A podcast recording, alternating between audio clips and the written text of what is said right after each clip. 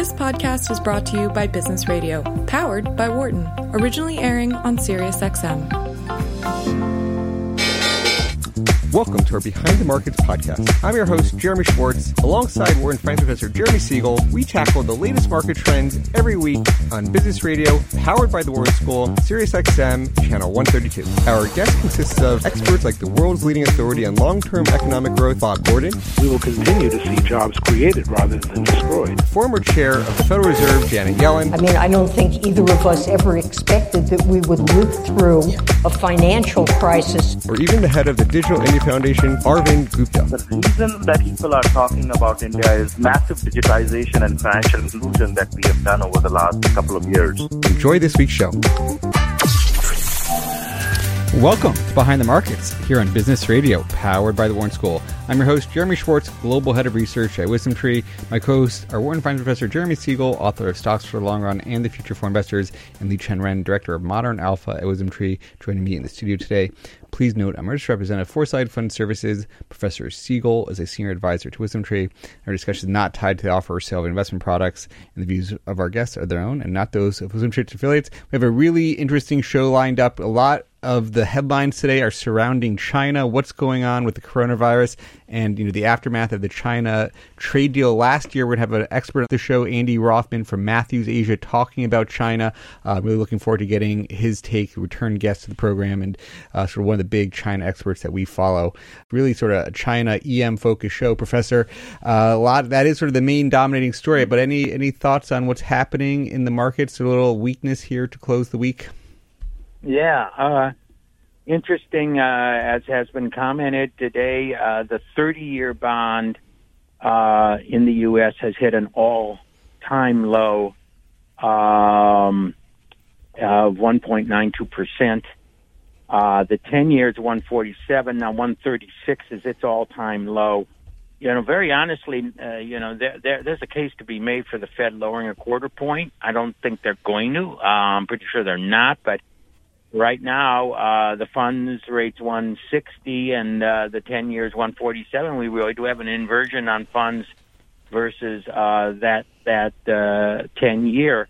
Um, and uh, you know, fears of coronavirus are certainly there. Um, cancellations are fears more than the reality. There are an increase in cases, but there are other signs slowing down. Uh, U.S. data is coming in mixed. We had a, a, kind of a disappointing um, PMI service reading, but the uh, regional Philly Fed was was blockbusters as well as the Empire New York. So it's it's it's unsure. Sure, I mean, it, really, this quarter looks to be two, two point one. I don't think it's as high as two point six, which is what um, Larry Kudlow was uh, quoting on uh, CNBC this morning on the, the Atlanta Fed GDP. Now, I think it's uh, in the low two. So, really, nothing much uh, in you know in the U.S. so far. Uh, I was on um, Bloomberg earlier. I, I talked about the fact that beyond the virus, we'll see how that does. But even if we get that under control, we have we have an earnings issue. Uh, earnings are are are going to be relatively weak this year.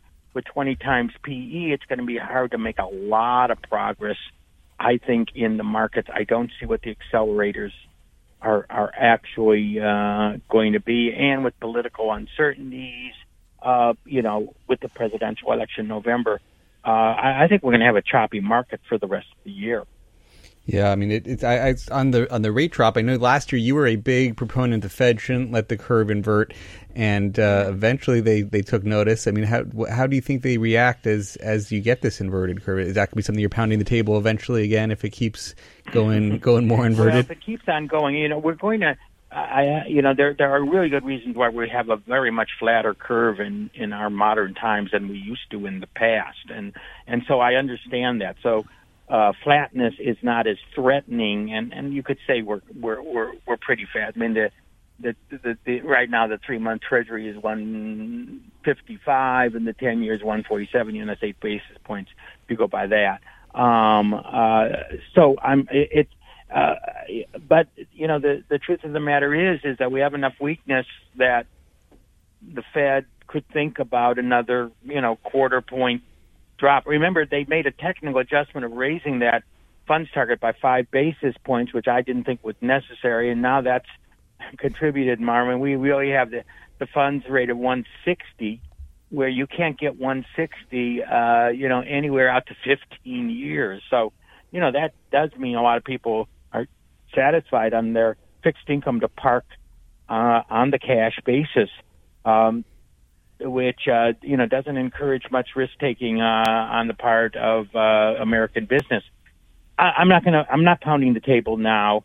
Uh, the, the the you know the Fed is watching the coronavirus to see you know is is it going to spread enough that it really threatens the U.S. Uh, and uh, they won't take any measure unless really it gets a lot worse, and we see it spreading in the U.S. and around the world that threaten supply chains to the extent that it's going to have substantial damage there. We are not at that point yet. We are not at that point yet. Uh, so the Fed is uh, going to be satisfied for for standing pat. So the choppiness uh, to come to come, um, and and sort of the earnings just being sort of flat is is one of the things. Any other? Is there any positive catalyst that you'd say would be? You know, what you get the negative headlines on the coronavirus, but positive headlines. What's going to counteract it? Well, I think uh, you know another challenge, and uh, uh, wow, I mean, we had the, the Dow soaring uh, yeah. earlier this week. We've had a little bit of a pullback, but uh, part of it's coronavirus rush to the Dow, but that's a challenge. Uh, I mean, the only thing that I see is is if they uh, if we get this virus under control, and China says we've got that under control, you're going to see a relief rally. Uh, that actually could bring the Dow to 30,000. You know, we're we're at 29 now, so 30,000 is really just a 3% increase.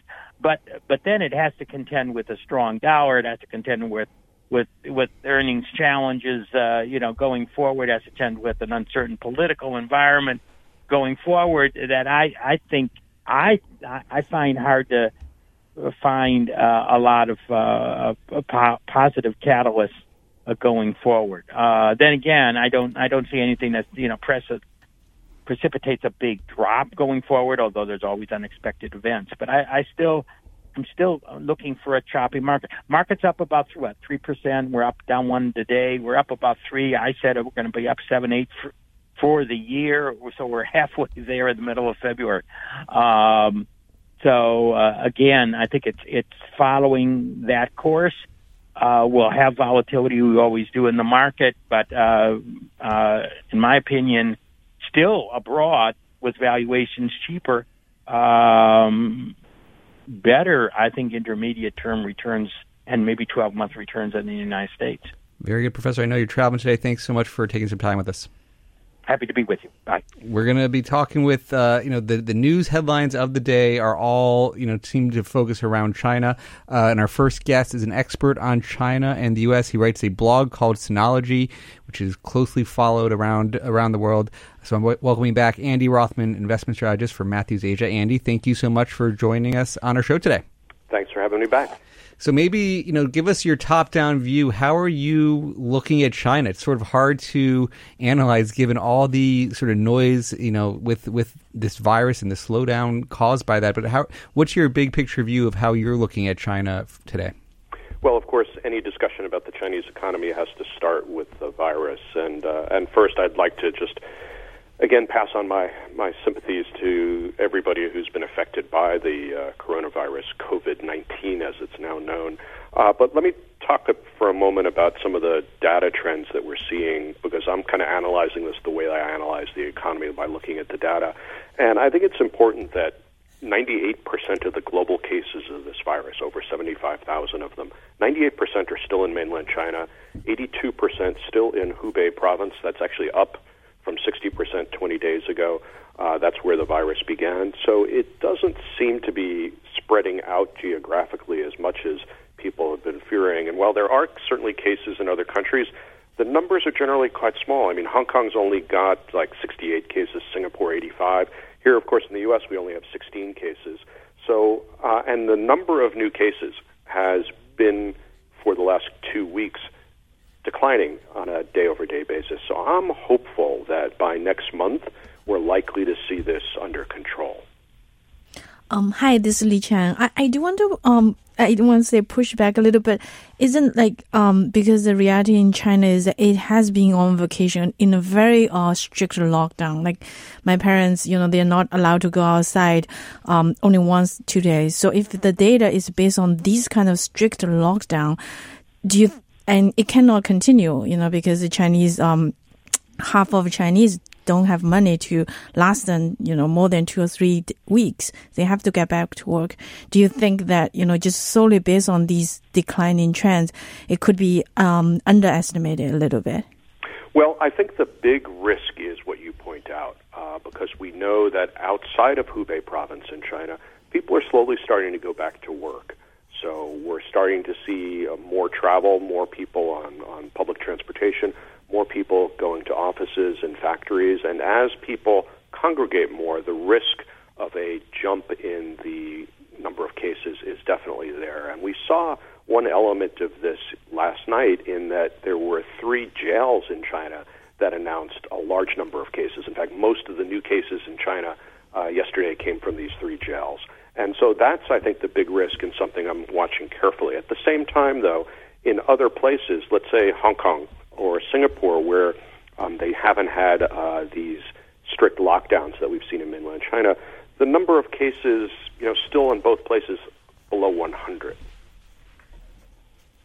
Um, I, understand, uh, but also in South Korea, you know, yesterday there's a huge jump uh, close to 200. So I think in some way, I, I don't want to be too negative, but in some way it could be, you know, um, unexpected uh, risk uh, popping up. Yes, and the South Korean cases were similar to uh, what I was talking about in China, where it all seems to have come from one uh, church congregation, so people close together. And, and so I don't want to minimize that risk of that popping up. And I think we'll really know more in the next few weeks as people are starting to get back to work now and, and get into more social contact. So how do you think, you know, as a as an analyst looking at all this, you know, uncertainty for what what it means? You sort of had a baseline view coming into the year of of what was happening. Sort of the big story last year was the China trade deal. Maybe you could just step back. How do you think the China trade negotiations ended up uh, for both China and the U.S.? How do you think that's going to develop going forward from here? Well, I think the deal that was signed just over a month ago between the U.S. and China was fantastic in that it represented a truce between the two sides in the tariff dispute, prevented the tariff dispute from escalating into a full blown trade war, at least for this year. Uh, at the same time, though, I'm pretty worried about the main element of the deal, which is the idea that China should buy a lot more stuff from the United States. And the reason I'm worried about that is the targets that were put out in that deal are were even before the virus came out very very unrealistic. We were looking at a over 50% year over year increase in agricultural purchases, so primarily soybeans, uh, compared to the peak year of 2017. A 250% increase in energy purchases over the peak in 2017, just this calendar year, and then more increases next year. At the same time, though, I look at this primarily as a political deal. And I believe that President Trump signed this deal because he felt that declaring victory in this fight with China over trade was going to be more beneficial to his reelection prospects than continuing the tariff dispute. And so, therefore, I think he's got a vested interest to make this work. Uh, the president put out a tweet this morning saying that it looks like it's going to take more time for China to step up its purchases uh, because of the virus, and therefore, he was going to get the U.S. Department of Agriculture to step up its payments of cash subsidies to American farmers. So if he continues on the path of cutting some slack to China because of the virus, uh, then I think at least through early November, the deal should hold up well. Another thing I'll point out is that while Xi Jinping can't get the ports reopened right away because of the virus, there are no workers to operate the cranes and the trucks. He has been doing one thing to send a signal to President Trump, which is that despite the fact that the dollar has been strong this year since the deal was signed, he has not allowed the renminbi to weaken at all, which is normally what it would have done. And that's a sign, I think, to the president that he wants to do the best he can to follow through on the terms of the deal. Uh, hi, um, thank you. And I, um, since right now in China, uh, the schools are still, you know, not open, and um, uh, we've looked at some data which try try to look at, you know, the sectors that most affected, and healthcare sector definitely have um, benefited in some way uh, in in the stock price um, to this virus. What do you think in in terms of the health sec- health uh, healthcare sector uh, in Asia? Yeah, that's a good point. You're right that uh, a lot of the healthcare names that my colleagues on the Matthews Asia investment team uh, invest in have done very well this year. But you know, we're long-term investors, and I think we are not tending to make changes in the way we look at companies based on the virus right now. If there are Chinese companies or companies around the rest of the region that we really liked uh, because of their uh, quality of their management and the business plans and their competitive positions. If we really liked them at the end of last year, uh, before the virus took hold, uh, we're still going to like them now. And you know, for people who are going to try and make a short-term bet on this, this is going to be pretty difficult, probably outside of healthcare. But for a long-term investor, if people get frightened and valuations come down, this might be an opportunity to buy. Let me just reintroduce our guest. We're talking with Andy Rothman, investment strategist at Matthews Asia, sort of one of the big experts on what's going on in China that we like talking to just to get his update on big picture worldviews. Uh, and Liqian, I know you wanted to follow up with another question here. Hi, it, it's very interesting to hear. And the other thing I want to get your view, uh, investment view, is on a lot of these um, online learning. Like for example, in China, the schools are not yet open. Um, you know, m- most of working parents uh, right now, a lot of kids really is learning from home. So what do you think about, um, you know, like cloud computing, these kind of um, technology or or online learning kind of companies exposure? Like, do you think this could be, um, you know, a, a long term uh, investment, or or just like you said, you still believe this, you know, the virus is not going to fundamentally change these sectors? Yeah, well, keep in mind, of course, that I'm the macro person on our investment team, and I've got over 40 colleagues who do the stock picking, so that's not my specialty. But uh, I think our view is that if we're right and the virus comes under control by March, then this is not something which is going to fundamentally change the way we look at economies in the region, including China, or companies. Again, companies that, that we felt comfortable with couple of months ago uh, are probably companies that we're going to feel comfortable with by the end of the year. And my expectation is, if I'm right that the virus is starting to peak and come under control, that we're going to see a pretty good macroeconomic snapback, just like we did uh, in 2003 with SARS, where the numbers in the first quarter in 2003 were, were, were terrible, whether you looked at uh, consumer spending or earnings growth. And that's going to be the case again now. I mean, this quarter is going to be terrible for macro numbers, for earnings growth. But we know why that's happening. It's not a failure of companies, it's this epidemic. And if we uh, think that it's going to come under control, then we should see a pretty good recovery in the second quarter. Um, just want to push a little bit in in terms of when you say like under control, like which scenario are you thinking? Because I and I think the 2003 case, um, the economy bounced back very quickly is because you know by May, uh, SARS uh, kind of went away. Like in this case, what like what scenario are you thinking in terms of investment is you know kind of under control? Well, basically, when I'm looking at the trends in the data for cases and fatalities right now, it's leading me to have a base case that by the end of March, in China, outside of Hubei province, the disease should be under control enough to allow people to get back to a normal life. Within Hubei province, I think this is going to remain a public health disaster for several months at least. And that's, you know, not trivial. Uh, the, prov- the population of Hubei is equivalent to the population of New York State plus everybody who lives in California, so it's a big place.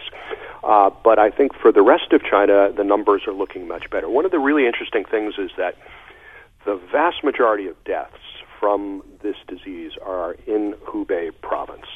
And uh, in fact, uh, I think it's um, about 95% of, of all the deaths are in, in Hubei. And the fatality rate is much, much higher. It's about 3.4% in Hubei compared to less than 1% in the rest of China. So, what it's saying, and this is really tragic, is that if you get sick with this virus and you can get to a healthcare facility any place in the world outside of Hubei, you're most likely to, to recover. But unfortunately, because the system is so overwhelmed inside Hubei, your chances of dying are much higher. But the positive side of this is that I think it means that people outside of Hubei can get back to work in the coming weeks. Um, so, Andy, I know one of your long-term big picture themes is just the China consumer, and you know when you think about sort of and and you know the, the main debate last year was exports and imports and like our you know what is this whole trade dynamics. Um, but how do you see with China's long term growth sort of slowing down the sort of opportunity for the China consumer given how far they've grown over the last decade or so? Yeah, so there's several elements of that that we can talk about. Um, for example, the trade dispute between the U.S. and China is not really a trade dispute. It's more, in my view, a view from some people in Washington that China represents a competitive threat and they need to be stopped from getting richer and stronger. I think this is misguided, but I think that's really what's driving this rather than trade. And trade is a really small part of the Chinese economy. Uh, the consumer story that you talked about is the biggest part. So, for example, last year was the eighth consecutive year in which the tertiary part of China's GDP, the consumer and services part, was bigger than the secondary part, manufacturing and construction. And consumption drives all of the job creation and all of the economic growth in China. So that's really important. And that's why I've been calling this the world's best consumer story for a number of years. That should not change because of the virus, assuming the virus comes under control in the next couple of months.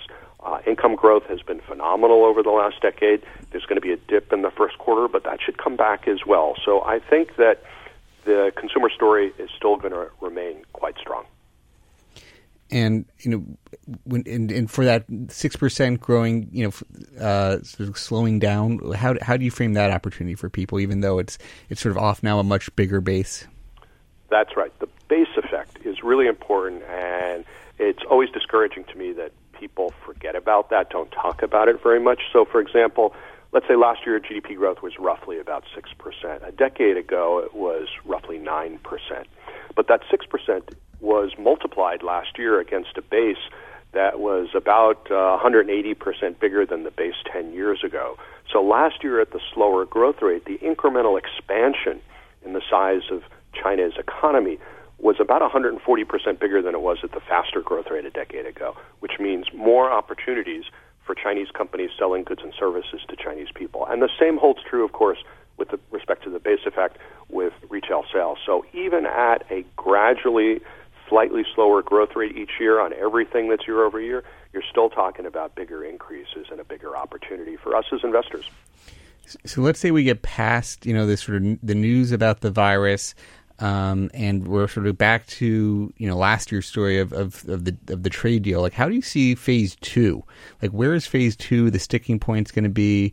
Um, you know, what is the tension going to be? You know, given your your your fears of or people's fears about the, the sort of up and coming China versus U.S. story and of the competition there. Like, where do you see that going? Well, for the for the near term, phase two is not on the table.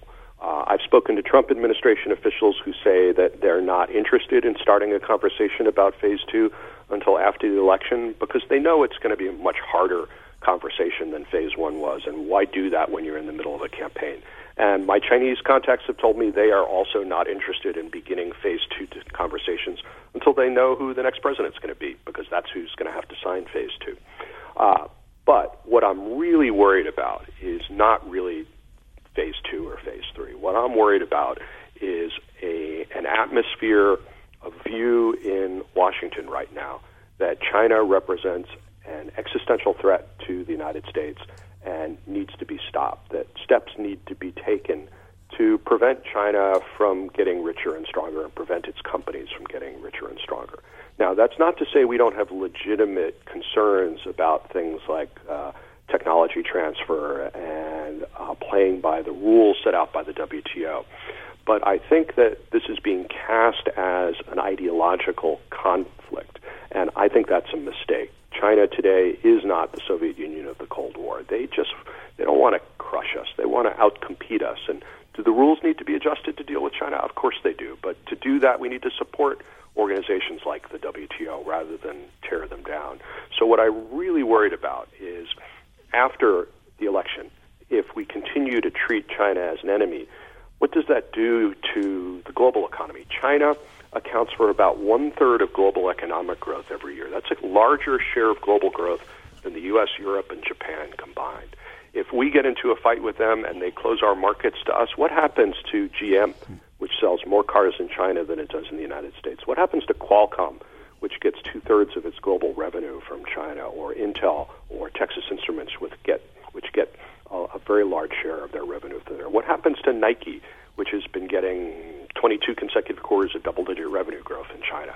So these are things we need to think about. What happens to our scientific development if we put up a wall between scientists and students in the United States and China? Yeah, actually, I really want to agree with you. I, I think this is, as a you know, uh, president of region from China, I, the fear among Chinese, at least you know, the people among the Chinese people, is indeed that that you know most Chinese people just want to work hard and you know achieve the dream, you know, or you call it American dream or, or, or, Chinese dream. And the fear is, you know, to be to be treated like a Soviet Union as an enemy. I, I think that is very um not good for the relation for both China and the U.S. Um, yes, thank agree, you for. I think there are too many people who don't understand that China is not the Soviet Union. Uh, for example, you know, China. There, there's no reason to believe that China wants to destroy the United States. There are no signs for that. China doesn't have allies. There's no equivalent of the uh, Eastern European uh, bloc that supported the Soviet Union. Uh, and China is heavily integrated into the global economy, which the Soviet Union was not. Um, do you want to follow up a question? What uh, Japan is a, a huge uh, part of uh, a lot of U.S. investors. Do you think the Olympic is likely to go on? Like, what's the decision making right now? Like, as you imagined in Japan? Well, I'm sure they're nervous. Uh, but it's all going to depend on the trajectory of the disease. Uh, the Olympics are not until what July, um, and if the disease comes under control in the next six weeks or so, which is my base case, then there should be plenty of time for the Olympics to go on. Will some people decide they don't want to travel? Sure, but I think there's going to be plenty of other people waiting to snap up their tickets in hotel rooms. Um, and any and when you think about the other you focus a lot of different things at Matthews Asia. I know you're the China sort of expert. Any sort of other places around Asia that you are looking at, focus on the aftermath of what's going on in China, sort of implications for any other sort of economies that we haven't talked about that, that might be interesting to talk about? Yeah, uh, well, obviously the virus is having a significant impact across the region and here in the United States as well, particularly from an investor's perspective, because so many American companies China either because it drives their sales growth or because of the supply chains, or in some cases, both. Uh, and that's true across the region as well. But we are continuing to remain focused on the domestic demand story across Asia because this the, the local consumers buying goods and services from local companies is really what drives the these economies, and it and it's the focal point of our investment strategy across the region. And those stories really aren't going to change if we believe that the virus is going to be brought under control in the next couple. Yeah, I mean, it's uh, it might surprise people. Despite all the trade tension that was around there, I mean, China. When I looked around a lot of different indexes I track, I mean, China was one of the maybe the strongest uh, of all the different regions. Uh, and so, despite all the uncertainty, China still did well. Um, and uh, I don't know, is that is that? Do you have a, a worldview on how to think about the markets? You have people coming nervous, and and you just, you just try to keep them focused on the long term view. Yeah, that's a really good point. So, despite the tensions due to the tariff dispute. Uh, uh, the Chinese economy had a really strong year last year. Chinese market did well. Our, our uh, my colleagues who pick stocks had pretty successful years in many cases. And I think the rest of the region is holding up well because one of the mistakes that some people in Washington made over the last couple of years is thinking that the U.S. government had a lot of leverage over China and over some other countries in the region just on tariffs and trade. And in fact, it really didn't work that way. Uh, for example, by not bringing American allies into the discussion with China about their market access practices and IP practices and going it alone, we really didn't have a lot of leverage because typically the U.S. was only taking about 20% of China's total exports, and those exports were a small part of the economy. I, I estimate that only about 10% of everything that rolls out of Chinese factories gets exported. And so it didn't generate a lot of pressure or a lot of damage on the economy or on markets. Andy, it's always great to get your worldview. Thanks so much for joining us on our, on our program today. Thanks for having me back. Appreciate it. Thanks for listening to the Behind the Markets podcast. If you want to learn more about WisdomTree, visit wisdomtree.com. You can also follow me on Twitter at Jeremy D. Schwartz. I'd like to thank Patty Hall for producing our live program on SiriusXM channel 132 and our podcast producer Daniel Bruno. Join us next week for another edition of the show. For more insight from Business Radio, please visit businessradio.wharton.upenn.edu.